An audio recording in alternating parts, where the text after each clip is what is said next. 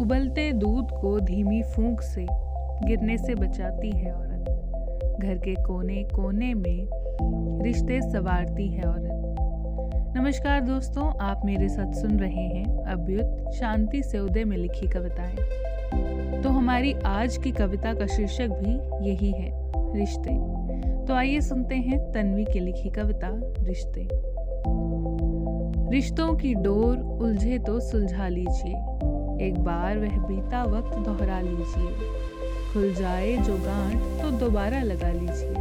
अपनों को अपना फिर बना लीजिए। साथ में बीते वह पल, वह शामें याद कीजिएगा। फुर्सत के दो जाम, यादों के पीजिएगा। होंगे आँसू खुशी के, मुस्कान भी आएगी। रिश्तों की खामोशी, वरना दूरियाँ बढ़ा जाएगी।